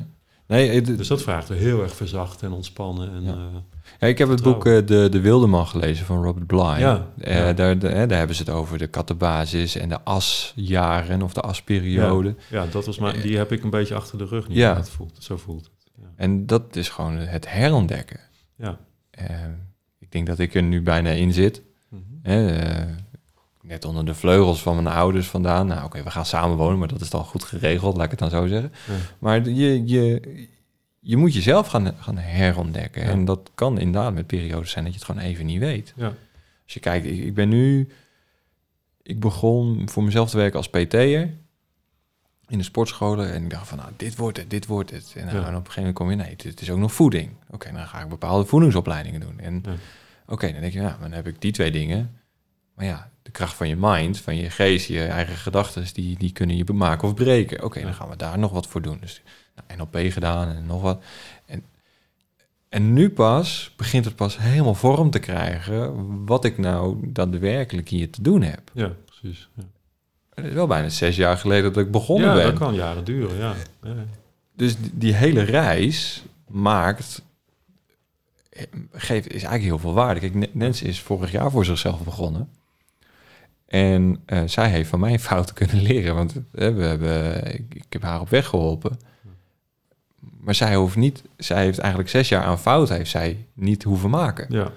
En dat is volgens mij, eh, jij zegt het zo, is het ook misschien een beetje de masculine energie juist, die ja, gewoon een, berg op gaat klimmen terwijl er nog nooit iemand op is geklommen en dan kijken of het kan en dan donder je een paar keer naar beneden en op een gegeven moment. En vrouwen zijn wat vanuit, vanuit een stam, zeg maar, kan ik me zo voorstellen dat de, dat de mannen die gaan, het, die gaan meer het avontuur op, sommige vrouwen ook. Maar vrouwen zijn meer van het, het zorgen dat het, dat het allemaal goed gaat, zorgen dat er voor de kinderen gezorgd wordt, zorgen dat, dat het als je, als je het met een schip vergelijkt, de mannen die willen bepalen waar het schip naartoe vaart. En de Mhm. vrouwen zorgen dat het schip niet zinkt en dat het aan boord een beetje Ja, eh, gezond blijft allemaal. Dat is allebei even belangrijk. Maar het is een andere energie. En dat zie je met, eh, met jongetjes ook. Die willen op school ook, die willen, die willen eh, stoeien, die willen... wegen, met- actie. Ja, Zoals Mart- Martine Del Vos schrijft, van die gaan, als ze gaan, gaan kleien, dan kleien de meisjes eerder na wat de juf voordoet. En de jongetjes gaan kijken of de klei in het sleutelgat past. Of dat het blijft plakken aan het plafond. ja, Allebei materiaal ontdekken. Het is allebei een leerproces. Alleen dat leerproces van de jongetjes is niet zo prettig voor de juf. Dus dat wordt wat eerder dan ingeperkt. ja. Maar het is, ja, je moet gewoon ook, ook op jezelf op je... Mijn zoontje zegt nu al, die is 4,5, maar die zegt nu al af en toe dingen, dan zie ik iets, dat hij iets doet en dat het anders kan of makkelijk. En dan zegt hij, nee, ik wil het op mijn manier doen. Oké, Dan cool. denk ik, ja, hartstikke goed dat hij dat nu al zegt en al zo voelt. Dan denk ik, nou, doe maar, want dan ontdek je, Ja. weet je. En dan ga ik daar niet tussen zitten. Ja. Zolang het niet heel erg fout gaat. Denk ik, doe lekker, want daar leert hij van. Maar als vader merk ik ook de neiging om te zeggen, ja, maar je ziet toch dat het misgaat. Ja, ja, ja, ja. En hij wil helpen met klussen, weet je. Mijn vader, die kon dat niet hebben. Die zei, die, ik moest altijd, eh, hij kon niks goed doen, want hij kon het natuurlijk altijd beter. Dus die raakte ge- geïrriteerd. En dat herken ik ook. Maar ik weet ook hoe belangrijk het is dat mijn zoontje het gevoel krijgt dat hij kan helpen. Ja. Weet je? Want dan, en dan leert hij het ook. En als hij straks 14 is, dan, wil, dan wil, komt hij me echt helpen. Toen ik 14 was, wilde ik mijn vader echt niet helpen. Ik dacht, ik kon het goed doen. Ik moest het doen. het uit. Ik, ik moest het doen. Mijn vader was Oh, heel slecht in, ja. eh, in klussen. en als ik dan nu Daar heb kijk... je wel zelfvertrouwen in opgebouwd dan, kan ik Ja. me voorstellen. Ja, maar ook hè, ja, vanaf mijn 15 in de bouw, wat ik al zei. Dus, dus Ja. dat, daar, daar word je, als het ware... Ik werd toen, als we het dan over initiatie hebben en over man worden... Mhm. Ik werd daar man gemaakt Ja, volgens de wetten die nu gelden. ja, Hè, Een man is stoer, heeft een grote bek, eh, weet je, eh, maakt elkaar belachelijk en onder de noemer het is een grapje. Dat, Ja. dat was mijn initiatie in, de, in Ja. die mannelijkheid, in die onvolwassen mannelijkheid. Nu is dat de andere kant op, maar ik zie bijvoorbeeld bij mijn zwager, Mhm. eh, die is, eh, heeft zijn eigen schildersbedrijf, die heeft, dat draait echt supergoed. Mhm. Maar zijn zoontje is nu twee. En die heeft geholpen met eh, het hek bouwen. Ja. En ze zijn nu bezig met een overkapping in de tuin. En die kleine die staat erbij. En mijn zwager zegt ook... Ja, dan doe ik er maar een dag langer over. ja, Jochie wil helpen.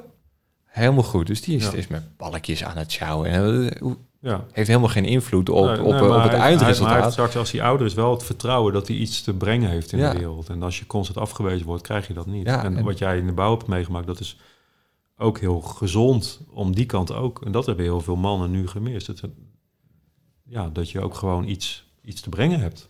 Ja, ik heb daar echt, eh, wordt, echt, ja. echt geleerd hoe ik complete gevels moet Ja. renoveren. Ja. Dat ik op een gegeven moment mijn eigen klussen kon aannemen. En dat faciliteerde mijn, eh, mijn baas toen. Dat is trouwens mijn buurman.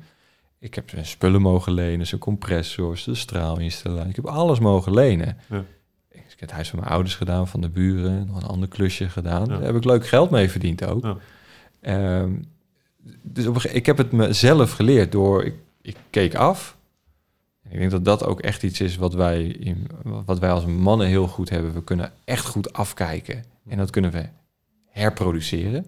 Kunnen vrouwen ook denken. Dat, is- dat ja, kan, kan een vrouw ook goed, dat maar het is, het, het, is, als je ervoor open staat, dan is dat iets wat er, wat er wat kan. En ik heb mezelf dus het, het, het geleerd. Ja. Ik had het nog nooit gedaan. En Ja. ik denk van, nou, ik denk dat ik het wel en- kan. Je kan alles, eigenlijk kan je dus alles leren. Als je het vertrouwen hebt dat je het kan leren, kan je ook alles leren.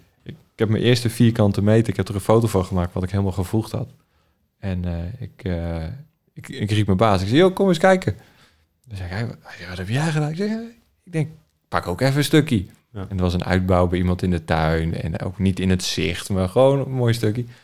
Ja, kijk, ik kan leren, zegt hij. nog, is nog netjes ook. Ja. En toen, eh, toen was ik volwaardig. Ja. Eigenlijk. En toen kon ik gewoon mijn ding doen. Ja, en hoe voelt dat dan? Ja, dat, dat voelt echt want je- lekker. Ja, je dat, weet dat nu nog. ja, ik kan dat gevoel echt terughalen. Ja. En ik denk dat dat de momenten zijn dat je eh, je echt weer even man kan voelen. Ja.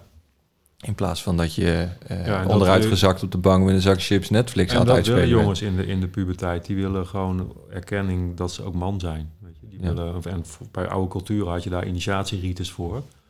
Dat de vrou- mannen echt, eh, de jongens bij de vrouwen werden weggehaald. Ja. En dat ze echt met de man het bos in gingen. Dat ze daar man werden en dat hun kwaliteiten benoemd werden. En eh, ja, dat ze geïntroduceerd werden in de mannenwereld. En dat hebben we niet meer. Nee, Dus er zijn, maar dat- ik, ik er kan zijn heel veel jongens die denken dat ze niks kunnen. Ja. Nou, ik, ik moet zeggen, ik heb, eh, ik- dat was voor mij een heel belangrijk proces. Ja, Ik heb initiatie gehad in, in Spanje toen ik daar een zomer werkte.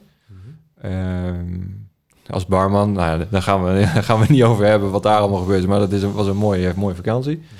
Ehm, dus dat was twee. Daarna heb ik nog heel lang in een discotheek gewerkt, drie. Eh, en toen ik voor mezelf ben begonnen, dat was, dat was daarna nog. Dus ik, ik heb Ja. wel een paar ankerpunten voor mezelf. Dat ik denk van ja, Ja. dat is een, is een hele reis geweest ja, om uiteindelijk eh, in mijn eigen kracht te komen.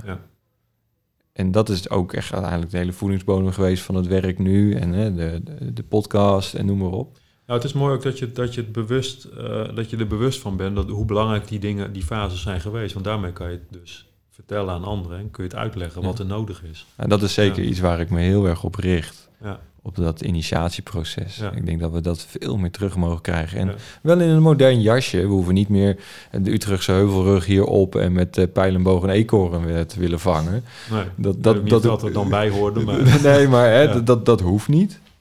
Op een moderne manier mogen we daar echt wel weer, weer meer tijd aan, eh, aan spenderen. Ja, En ik denk dat dat ten goede komt van, van ons man zijn. ja, ja. ja, en ik bedoel, ik, ik- kijk, ik- als we het nu hebben over wat, wat je kan doen, hebben we het vooral over wat wij kunnen doen. Hè? Ik doe- geef, geef die therapeutische processen, maar, maar ik denk ook eh, dat het belangrijk is dat jongens überhaupt mannen om zich heen hebben, mentoren, en niet alleen die vertellen wat ze moeten doen, maar die ook echt een keer naar ze luisteren. En Ja. gewoon zeggen, hey, jongen, hoe is het met je? En wat heb je nodig? En wat, wat zou je graag willen? Zodat ze daar ook zich, eh, dat ze zich gezien voelen en gehoord voelen. En, en elke jongen kan, kan, heeft een kwaliteit. Weet je? Dus iedereen kan iets. Ja. Alleen Maar vaak weten ze dat zelf niet en denken ze dat ze niet zoveel te bieden hebben. En tussen de regels door, alles wat we hier nu zeggen, zijn eigenlijk allemaal openingen voor mannen, misschien ook wel vrouwen, die zeggen van, oh ja, ik, ik ga hier eens naar kijken. Weet je, hoe mooi is het als je inderdaad... Ja, Ik vind het een mooie oefening die je zegt van, ja, weet je, pak er eens een foto van jezelf bij toen je een jaar of vier was. Kijk, Ja. de- ik, mijn, ik, ik kan een hele goede foto van mij, althans, ik vind een goede foto. Ik, ik wil zo even kijken. Ja, ik weet niet of ik... Ik, heb, ik, weet, ik denk dat ik hem hier heb, ergens heb liggen, maar ik weet het niet zeker. En anders heeft mijn moeder hem in mijn fotoboek zitten. Maar ik kan één foto me voor de geest halen. Ja. Dan heb ik een blauw beretje op, een rode jas, mijn gele laarsjes en ik heb een hamertje vast. Ja. Ik had spierwit haar vroeger. Dat, die zie ik voor me als een, als een jochie van vier. Ja. Dat is mijn kleine ik. Dat, dat, Ja. dat, zo heb ik hem ook gedefinieerd en, en, en zie ik hem voor me. Ik vind een onwijs gave oefening. Je zegt van ja, weet je, pak die foto eens bij. En Ja. ga er eens naar kijken. Zeg, wat heb jij nou nodig? Ja. ja, vooral als je niet lekker in je vel zit. Ja. En ik, ik, ook voor eh, vaders die dan, hè, die, die, die eh, nou ja, heel vaak een druk voelen van eh, het werk wat ze moeten doen en zorgen dat het in huis allemaal geregeld is. Als je moeite hebt met de relatie met je kinderen, of als je je aan ze irriteert, of wat het ook is, of je vindt het moeilijk om je met ze te verbinden, begin dan niet met kijken wat je aan hun moet doen, maar ga eerst, ga eerst dit doen. Want op het moment dat jij met een klein jongetje in jezelf kan connecten, kan je ook met je kinderen connecten. Ja. En, en als jij dat doet, dan ga je je waarschijnlijk beter voelen, want je zorgt beter voor jezelf. En je kinderen voelen dat. Dus die regen. We hebben een, een man eh, laatst in de training gehad, die, die deelt daar nog wel regelmatig wat over. Die, die had heel veel boosheid, dus die had gewoon hele rauwe energie, gewoon heftig. Eh, en die eh, had dat ook van zijn vader meegekregen. En hij merkte gewoon nu na zo'n weekend dat hij zich relaxter voelde. Hij zei, mijn kinderen zitten voor het eerst lekker met elkaar te spelen. Hij zei, ik voel me relaxed, maar zij spelen nu relaxed met elkaar. Ja. En dat was gewoon puur het effect van dat hij niet in die vechtmodus liep en in die stressmodus thuis, maar dat hij gewoon lekker ontspannen was. En die kinderen voelen dat en die worden ook relaxed en die kunnen gewoon lekker met elkaar spelen.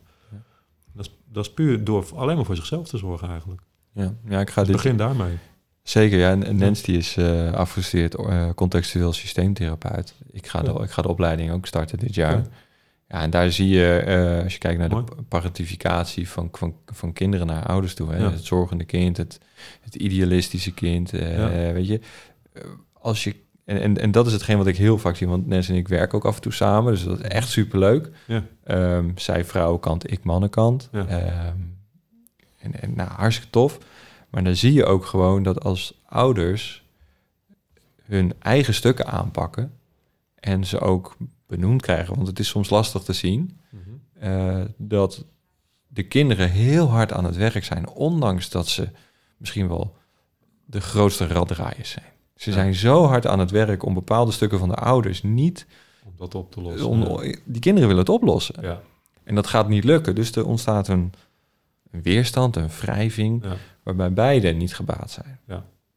Dus dat, dat is onwijs interessant, die hele Ja. parentificatie, wat daar plaatsvindt in, eh, in, Ja. in een opvoeding.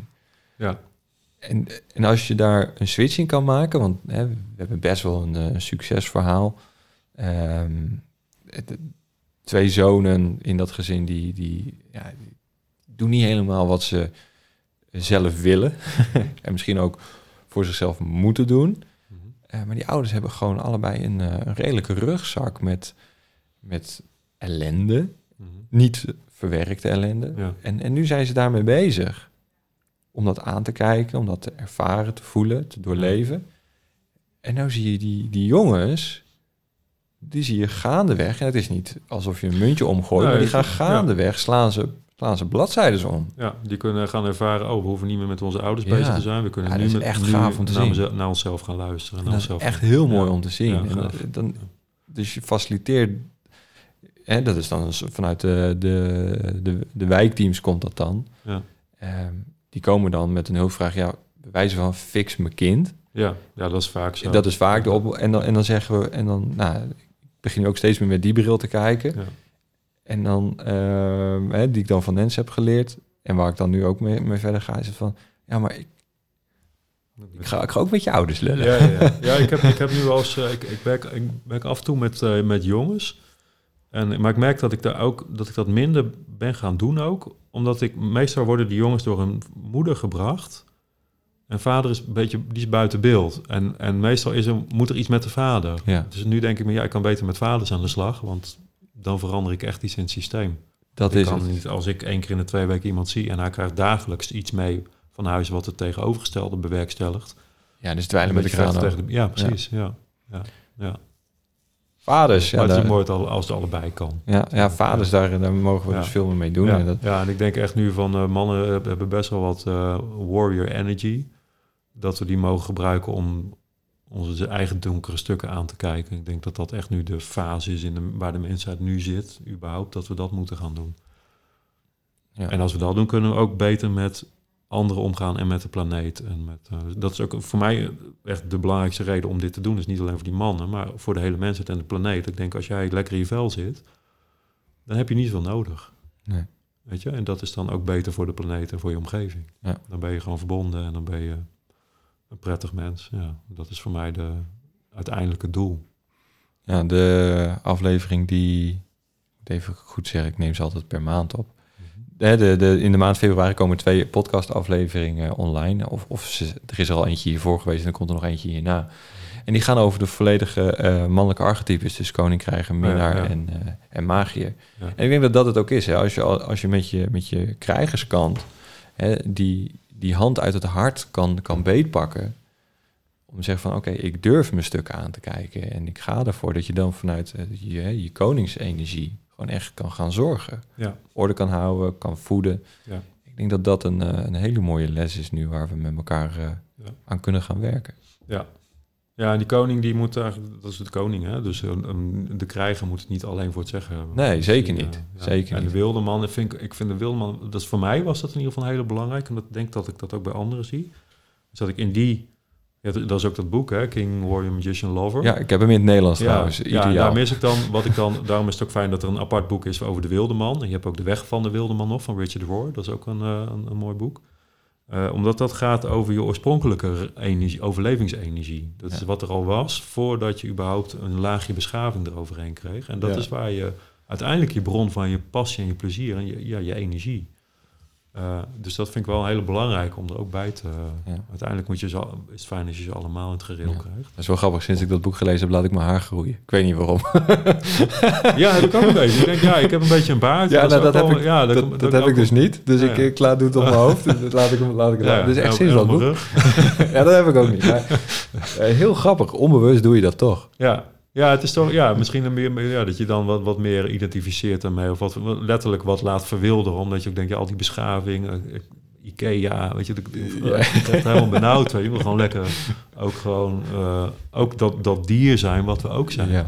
Ja. Daar ook ruimte aan geven. Als je eh, voor, de, voor de mensen die dit luisteren denken van waar hebben ze in godsnaam over? Ik heb op de website heb ik een, eh, een, een blogpost eh, gezet en dat, dat is het verhaal van de wildeman helemaal.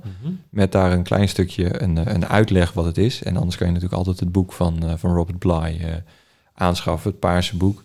de Wildeman, super gaaf. Maar ik heb het hele verhaal heb ik als blog op de website gezet, omdat ik het zo'n onwijs gaaf Alleen het, het sprookje. van Alleen het sprookje. Oh, ja, ja, alleen ja, het sprookje ja, het van, de, van de gebroeders Ja. Grimm. Ik heb hem er gewoon ik heb hem overgeschreven. Ik heb hem erop gezet. Ja, Want ik dacht van ja, dat is zo'n ja, fundamenteel verhaal eigenlijk. Ja, heel, ja. Dat ik dacht van nou, die wil ik er gewoon op hebben. Dus en het die, sprookje is een, een metafoor voor de weg die je te gaan hebt van, van jongen naar man. ja, van jongen naar man. Dus eh, ik raad hem zeker aan. Eh, als je hem nog niet gelezen hebt, eh, lieve luisteraars, pak hem er even bij op de website. Hoef je het boek niet te kopen. En als je zegt van hier wil ik meer over weten, dan Ja. eh, kan je de, ja, de theorie achter het verhaal misschien wel eh, ja, gaan, gaan Robert doen. Blij legt natuurlijk heel veel bij uit. Ja. En het is ook wat poëtisch. Dus ik vond, ik vond het af en toe best taai. Maar hij legt inderdaad uit, de, de metaforen legt hij uit van wat betekent het eigenlijk echt voor jou. En Tom van de Kroon, eh, de terugkeer van de koning, wordt hij ook in genoemd. Ja, dat was ik een van de eerste boeken die ik las. Over die, eh, Ja. ja. ik heb, die heb ik ooit eh, gekregen of zo. Ik weet niet. Ik ging, maar ik ging die lezen en daarachterin staan dan weer andere mannenboeken. En zo kom je nog Ja. steeds. Hey, dat was ook mijn, mijn verder, eerste. ja. En eh, toen, Ja, een goede ook. ja, ik, ik, ik wil Ton nog proberen te strikken voor een podcast. Ik Dus, ben jaren geleden een keer bij hem geweest. En toen vertelde hij mij... Hij, hij gidst ook, hè. Dus hij, nou ja, hij stemt zich af op iets. Dat Ja, is het hij niet vanuit zijn verstand. Of, Ja. ja. precies. En toen vertelde hij mij al van het gaat nog... Ik was toen geloof ik 36 of zoiets. En toen zei hij, nou het gaat nog wel een tijd duren... voordat jij je dingen in de wereld gaat zetten. Dus je mag nu allemaal laten... Je kan nog wel ploeteren en zo. Maar zo rond je 42ste, 43ste dan... eh. En dat, dat is ook echt gebeurd. Dus dat vond ik wel heel bijzonder. Ja, ik heb, eh dat is ook wel een bijzonder verhaal. Grappig dat dit dan nu ter sprake komt. Eh, vroeger, ik, ik ging regelmatig naar mediums en dat soort dingen. We zijn, ik ben redelijk spiriwiri op een, op een down-to-earth manier. Ik, ik, ik, Als het resoneert dan... ja, het is, dit is, beide is goed. En ik pak waar ik, waar ik mijn winst eh, kan halen en wat, Ja. wat, wat, wat aansluit. Maar die zeiden ook vanaf je, het gaat vanaf je dertigste, Paul. Vanaf je dertigste. Ja. Oké, het Hoe zou. oud was je toen? Eh, ik was toen eh 12 of zo. Oh, Eh, toen dat al werd gezegd. Ik zei, Ja. oké, nou, mijn 30ste prima, weet je. Fucking eind weg. En vorig jaar werd ik 30. Ik- Oké, nou. Kom maar. Ja. Afgelopen jaar is er zoveel gebeurd dat ik nu kan zeggen... Het staat wat ik te doen heb. Ja. En niet dat dat een, een, een bewust proces is geweest, Nee, maar het, dan het, gaat het, het in één keer lopen of stromen. het- of- het loopt. Ja, ja, heel grappig. ja, ik had dat precies zo. Ja. Ehm, ik zie dat we al eh, meer dan een uur aan het, eh, aan het Oh ja. eh, podcasten zijn. Eén laatste vraag voordat ik wil afsluiten is... ehm, wat is voor jou de definitie van masculine energie? Ik, vind hem, ik, ik ben even benieuwd. Even benieuwd, Ja. als laatste. Ehm, Poeh, dan zet je me wel een beetje voor het blok. ja, zo. goed. Even goed op hè. het laatste. Even, even, zo, even zo'n bommetje, even zo'n Ja, bommetje ja, ja, ja. Nou, ik denk dat masculine energie heel erg eh, eh, gaat over doelgerichtheid, over duidelijkheid, helderheid. Mooi. Ehm, nou ja, zoals in veel symboliek, eh, hè, de, de cirkel is het vrouwelijke, een vierkant is het mannelijke. Hè? Dat, zijn, dat is hoekig, eh, dat zijn kaders. Eh, nou, ja, kan er allerlei beelden bij hebben, als een samurai zwaard wat gewoon heel duidelijk een snee maakt. Eh, ehm, heldere modellen in boeken, hè, van hoe, dingen, hoe je dingen kunt aanpakken. Dat, dat is allemaal masculine energie. Nou, mooi. Mooi verwoord. Kunnen we ook weer over na gaan denken wat, wat, wat dat voor ons eh, persoonlijk betekent. Hey Michiel, mag ik je hartelijk danken voor eh, dit eh, mooie gesprek. Ja, bedankt. het heeft een, een mooie wending gekregen. Hè, net als het pad naar boven. Hè, de, het gaat We beginnen altijd, gewoon ergens te lullen. we beginnen gewoon ergens en we zien wel waar Ja. we uitkomen. Ja. Dat, dat zijn altijd de mooiste dingen. Ehm dankjewel voor nu. En, eh, en wie weet dat we er nog eens een keer een vervolg gaan plakken. Ja, we weten. leuk, leuk. Want je werkt ook nog samen met iemand, daar gaan we het nog wel een keer over Ja. hebben. Eh, eh, Krachtman, Met Ja. Boudewijn Stout. Ja. ja. Boudewijn, dat, eh, misschien kunnen we daar ook nog een keer met z'n drie Ja, wie weet. wat, over Ja. doen. Dus eh, nogmaals, dankjewel en Yes. tot, Tot de volgende. tot de volgende.